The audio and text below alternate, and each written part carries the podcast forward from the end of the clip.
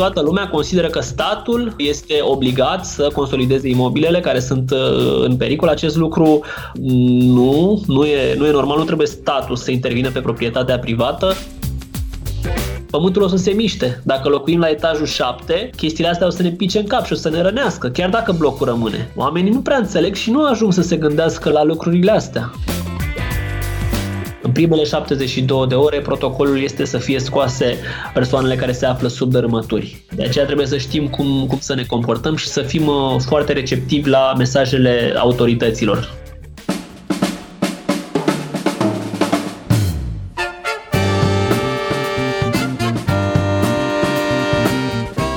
Timpul prezent cu Adela Greceanu și Matei Martin.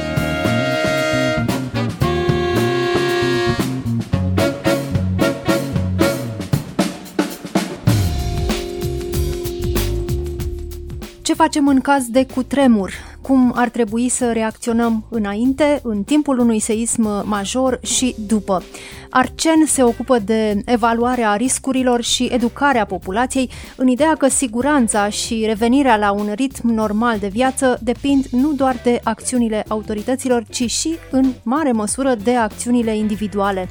Bine v-am găsit! Noi suntem Adela Greceanu și Matei Martin și invitatul nostru este Alberto Groșescu, director executiv Arcen. Bun venit la Radio România Cultural! Bună ziua, mulțumesc pentru invitație! Arcen se ocupă de câțiva ani de evaluarea riscurilor la un seism puternic și de educarea populației. Ce ați făcut, ce ați reușit să faceți până acum? Ideea proiectului Antiseismic District pe care uh, l-am dezvoltat împreună cu Rerise uh, a plecat de la un alt uh, proiect al nostru. E bine spus că am încercat să evaluăm riscurile. Am inventariat imobilele din zonele construite protejate ale Bucureștiului. Până în prezent am ajuns la 12.000 de imobile din 18.000 sunt 98 de zone și printre informațiile pe care le colectam era și riscul seismic. Și am observat noi că există un uh, grad destul de scăzut de imobile care au expertiză tehnică, despre care știm cum uh, se comportă la cutremur. Și împreună cu Rerise uh, am instruit voluntarii, am creat o metodologie de a colecta datele și de a identifica inclusiv fisurile seismice. Practic, fisurile seismice vizibile pe imobilele mai înalte de 4-5 etaje, care au peste 70-80 de ani și nu sunt expertizate, înseamnă că sunt clădiri vulnerabile, care se pot încadra într-o clasă de risc seismic. Evident, nu avem noi cum să ne dăm seama dacă sunt încadrate în clasa 1 de risc seismic sau a doua sau a treia, dar inclusiv pentru primărie poate să fie un punct bun de plecare pentru eventuala expertizare a lor. Identificând această nevoie și acest risc uh, foarte mare, am început efectiv să discutăm cu oamenii, să avem întâlniri uh, comunitare, Inițial uh, ne-am dat seama că resursele noastre sunt uh, limitate, că nu putem să aplicăm o variantă pentru tot Bucureștiul și că nu ar fi uh, extrem de eficient să mergem către toată lumea, toți oamenii pe care îi putem aduna.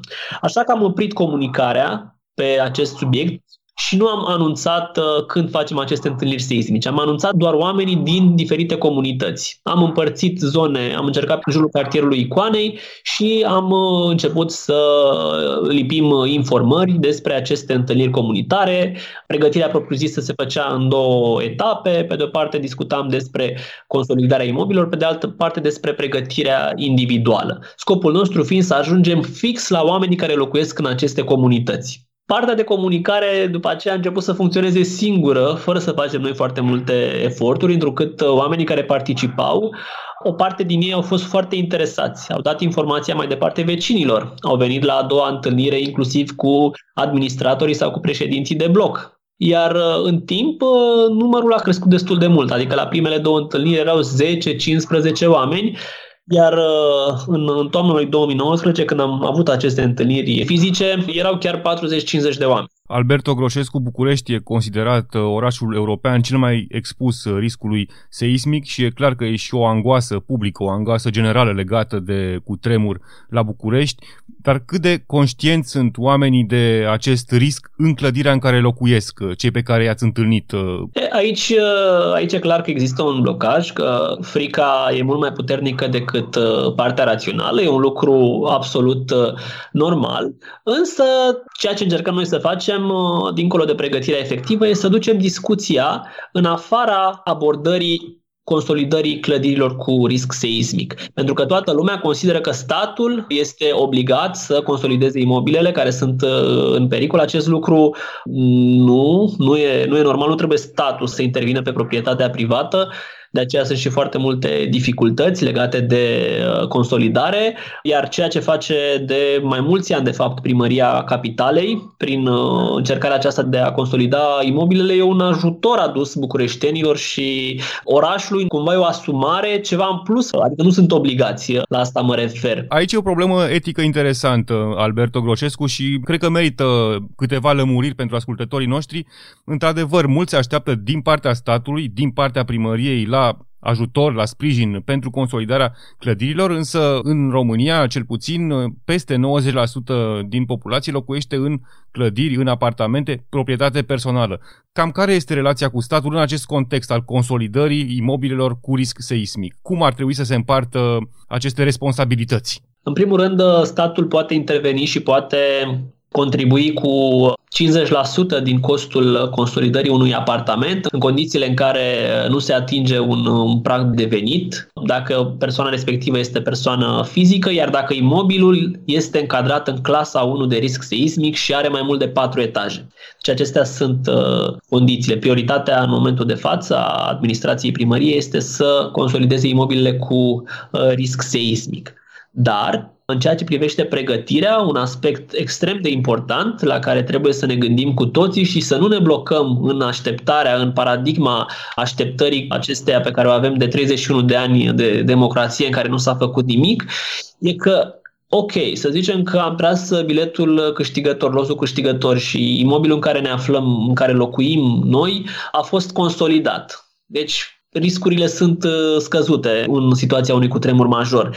Dar dacă noi nu aplicăm niște norme simple de pregătire în interiorul locuinței, cum ar fi ancorarea dulapurilor sau bibliotecilor sau uh, obiectelor de mobilier înalte sau uh, să nu plasăm obiecte grele pe rafturile de sus, lucrurile acestea care sunt foarte simple, consolidarea primăriei nu le poate opri. Pământul o să se miște. Dacă locuim la etajul 7, chestiile astea o să ne pice în cap și o să ne rănească, chiar dacă blocul rămâne. Oamenii nu prea înțeleg și nu ajung să se gândească la lucrurile astea. Sau, nu știu, Nimeni nu se gândește că magazinul, uh, supermarketul de jos uh, nu o să mai fie deschis uh, o zi, două zile, pentru că și oamenii care vin să deschidă au și familiile lor, locuiesc în alte puncte, nu o să poată ajunge imediat. De asta e important să avem o trusă de supraviețuire, dacă avem probleme medicale, să avem întotdeauna o, o rezervă de medicamente, să avem apă, cel mai important lucru să avem apă, să avem lanternă, să oprim uh, gazele, să oprim uh,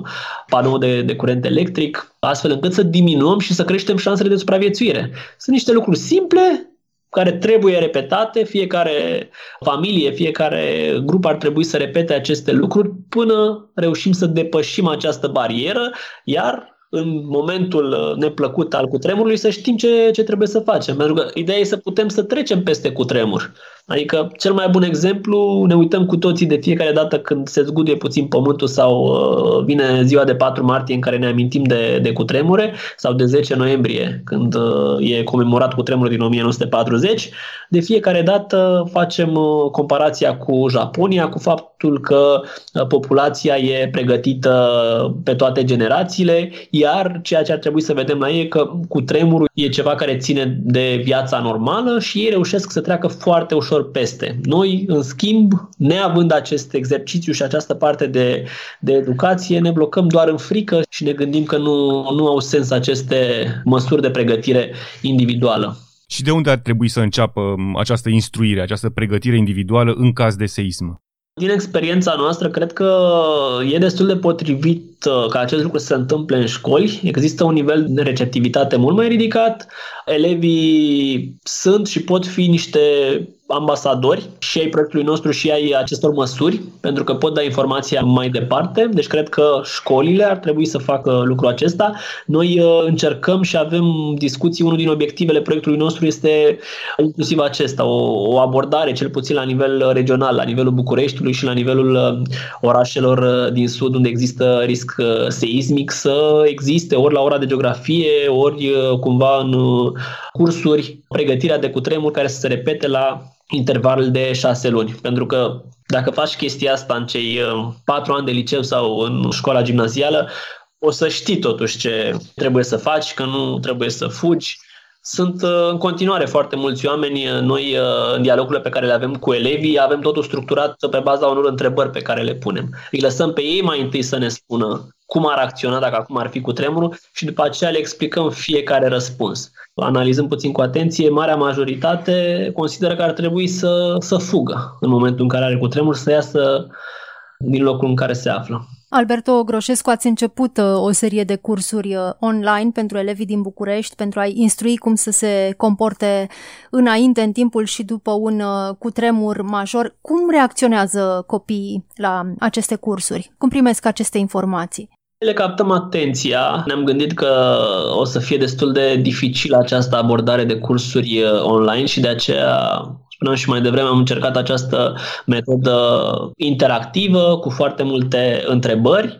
Sunt multe lucruri la care nu s-au gândit. Sunt de majoritatea nu au, nu au un punct de întâlnire cu familia, în mod clar, uh, aceste lucruri și aceste exerciții îi pun pe gânduri și cumva lucrul ăsta se vede spre sfârșitul cursului, pentru că de la modul în care priveau ei situația și vedem răspunsuri greșite, să le spunem așa, că nu știu cum să, cum să se comporte, spre sfârșitul cursului vedem că există o îmbunătățire a modului în care ei răspund. Reușesc să se gândească, reușesc să-și dea seama. Practic e o abordare rațională a situației, lucru pe care cumva ni l-am propus, însă încercăm să, să facem acest aspect pe o scară cât mai largă. Dar cum ați construit aceste cursuri? V-ați consultat cu psihologi, cu sociologi, cu specialiști în supraviețuire în caz de cutremur pentru a construi uh, platformele de curs? În primul rând am construit împreună cu partenerii noștri de la ReRise, Asociația pentru Reducerea Riscului Seismic și pe de altă parte am plecat de la informațiile pe care le-am acumulat noi în acești aproape 2 ani de proiect și care ni se par esențiale. Practic am știut ce tip de informație vrem să transmitem și plecând de la acest lucru am făcut o structură și niște forme diferite de prezentarea propriu-zisă, de a interacționa și de a le transmite aceste informații. Acum, practic, începând de o săptămână, cursurile la fiecare două zile mai actualizăm câte ceva, mai adăugăm câte ceva și totul e într-o perpetuă mișcare și modificare. Încercăm să ajungem uh, la varianta ideală mai suntem în discuții cu un master de la Universitatea din București de managementul riscurilor și încercăm să construim împreună această abordare pentru că aici există cercetători care au, au analizat uh, foarte bine și um, științific aceste aspecte de comportament iar obiectivele noastre împreună cu know-how-ul lor uh, o să fie puse la un loc, iar probabil la, la sfârșitul lunii martie varianta noastră o să fie mult mai bună și se perfecționează. Și credem că ulterior găsim și o formă pe care să o putem da mai departe, cum ziceam mai devreme, ca aceste cursuri să fie un punct de plecare pentru abordarea în toate școlile, cel puțin din sudul țării, unde există vulnerabilitate seismică, în primul rând București. Oamenii reacționează diferit când sunt uh, sub imperiul fricii, panicii și reacționează diferit și în funcție de scenariu. Una este când se întâmplă un cutremur la școală, alta e când se întâmplă acasă, alta e când se întâmplă pe stradă sau în magazin sau în multe alte locuri. Aveți o astfel de abordare diferită în funcție de scenariu când le predați uh, elevilor uh, ce să facă în caz de? Da, da, da, sunt mai multe tipuri de scenarii. Pe de o parte, structura e înainte de cutremur, care sunt măsurile care se pot lua, trusa de supraviețuire, planul de întâlnire și uh, măsurile de protecție în interiorul locuinței, tipul de comportament în timpul cutremurului, ce faci dacă ești pe stradă, ce faci dacă ești la școală, ce faci dacă ești uh, acasă și după cutremur, dacă părinții tăi uh, sunt la serviciu, tu ești la școală sau tu ești acasă, toate variantele astea ce trebuie să facă? Să se întâlnească cu părinții în punctul de întâlnire. Dacă sunt uh, într-un imobil imediat după cutremur, să verifice dacă pot ieși, dacă imobilul nu a fost afectat grav sau dacă sunt prinși sub dormături, ce ar trebui să facă, să sune la 1-2, să folosească niște semnale prin care să-și marcheze prezența de la pânza albă la geam, care e un semnal pentru salvatori sau fluier sau uh, să bată cu un obiect uh, dur pe o suprafață ca să fie auziți. Da, mergem pe majoritatea scenariilor posibile și le, le explicăm, să nu aprindă brichete sau lumânări, să stingă utilitățile. Sunt toate scenariile astea pe care le explorăm cumva împreună și îi lăsăm pe ei prin modul interactiv să-și dea seama și după aceea le spunem de ce e bine sau de ce nu e bine să facă aceste lucruri. Bun, cum ne pregătim concret pentru cutremur? Ce facem înainte? Ce facem de acum, de astăzi? Vorbeați despre acea trusă de ajutor. Ce ar trebui să conțină ea? Kitul de supraviețuire sau trusa de, de cutremur. Sunt multe variante, dar cred că fiecare dintre noi ne putem face varianta proprie în funcție de nevoile noastre. În primul rând trebuie să existe apă, o lanternă, un fluier, cum spuneam mai devreme, o baterie externă, la nivel de alimente, alimente neperisabile, batoane, conserve, ceva care să aibă oricum un termen de valabilitate mai mult de un an și cumva după un an să le schimbăm. Mască de praf, mă rog, acum avem cu toții măști, pasta am rezolvat. Pot fi și batoane reflectorizante sau lanterna, cum ziceam uh, mai devreme, trusa medicală, extrem de important, Acum, în funcție de fiecare, dacă e nevoie de o anumită medicamentație, ar trebui să existe totuși un stoc de medicamente pentru primele 72 de ore. În același timp, e important apa să existe un stoc de 4-6 litri de apă permanent în uh, casă, dincolo de trusa de cutremur. Un alt lucru important e și unde plasăm trusa de cutremur, undeva la intrare, într-un punct uh, care e mai ferit. Nu se pot buși alte dulapuri înalte sau uh, unde putem să avem accesul destul de ușor. Deci trusa de cutremur, punctul de întâlnire cu familia, un alt uh, aspect practic pe care trebuie să-l luăm pentru că imediat după cutremur nu o să funcționeze probabil uh, rețeaua mobilă și nici uh, internetul. Și atunci trebuie să stabilim dinainte, de pe acum, unde uh, ne întâlnim în oraș, într-un loc da. sigur da, în funcție de traseele obișnuite ale membrilor familiilor. De într-un, într-un spațiu deschis, unde nu sunt uh, clădiri, cumva să ținem cont de traseu școală acasă, job al părinților acasă, măsurile din interiorul locuinței, cum spuneam mai devreme, ancorarea obiectelor grele, să facem o analiză și să ne gândim, da, ce avem aici, ce poate să ne pice în cap, ce ne poate răni. Și după aceea sunt lucrurile de repetat plan efectiv să gândim cumva ce facem în timpul cutremurului. Ne lăsăm la pământ, pe mâini și pe genunchi, aplicăm uh, procedura internațională pe care toți specialiștii o recomandă și care se aplică nu doar pentru interior și pentru exterior, drop cover hold, și în metro, dacă suntem facem același lucru, ne lăsăm pe mâini și pe genunchi, ne acoperim uh, capul și ceafa cu o mână sau cu ambele mâini, ne plasăm sub un uh, obiect de mobilier solid, sub o masă sau sub un birou, ne ținem cu mâna de piciorul uh, mesei și, important, așteptăm până încetează mișcarea seismică. Deci, încă o dată, nu fugim pe scări, nu luăm liftul, pentru că sunt zonele cele mai vulnerabile. Scările sunt foarte rigide, liftul nu, nu-l luăm, pentru că, în primul rând, nu o să avem timp. Există și posibilitatea ca scările să cedeze, dar să nu uităm, un scenariu în care noi vrem să repetăm acum. Hai să vedem în câte secunde putem să ieșim din locuința în care ne aflăm.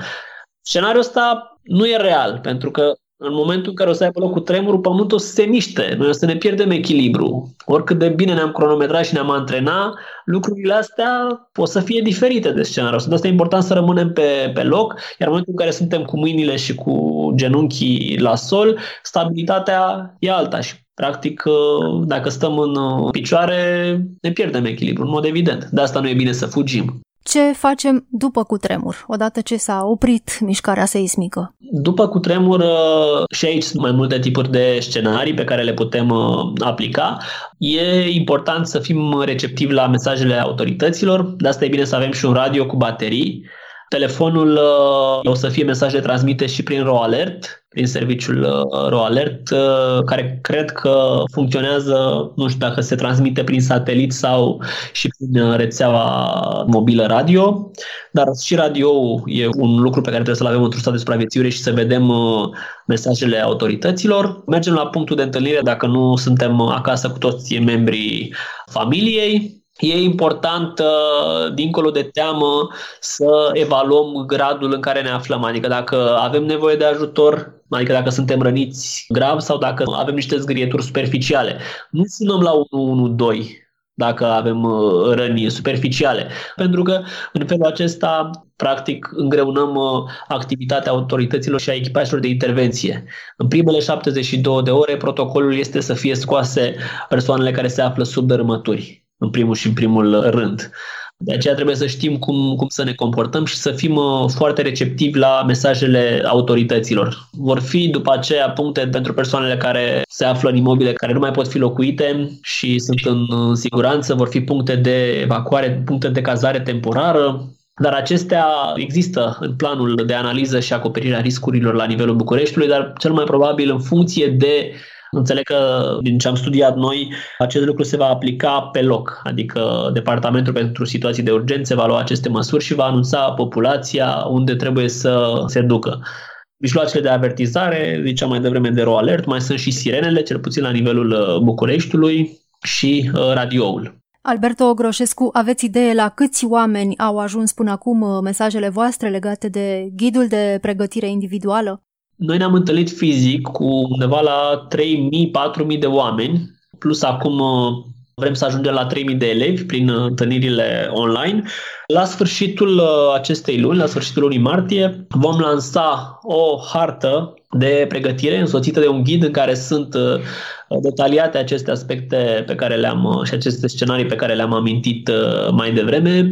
Ele vor fi tipărite, sperăm, în 20 sau 50 de mii de exemplare care vor ajunge, sper, la 20-50 de mii de oameni. Undeva la sfârșitul lunii o să fie gata și o să, o să tot promovăm acest uh, ghid și o să încercăm să-l distribuim în, uh, în primul rând în comunitățile vulnerabile din uh, centrul orașului. Vom relua în funcție de cum o să fie contextul epidemiologic și aceste întâlniri comunitare și încercăm să ducem mesajul la cât mai mulți oameni Evident, din păcate, e și problema resurselor, în primul rând resursele umane, pentru că suntem o echipă destul de mică, însă încercăm să maximizăm și să ducem mai departe acest proiect care are deja 2 ani și pe care o să-l continuăm, pentru că e important ca mesajul să ajungă la oameni și repetiția cu siguranță o să deblocheze această frică care e principalul sentiment care stă în fața pregătirii, spunem noi. La timpul prezent am vorbit în repetate rânduri despre vulnerabilitatea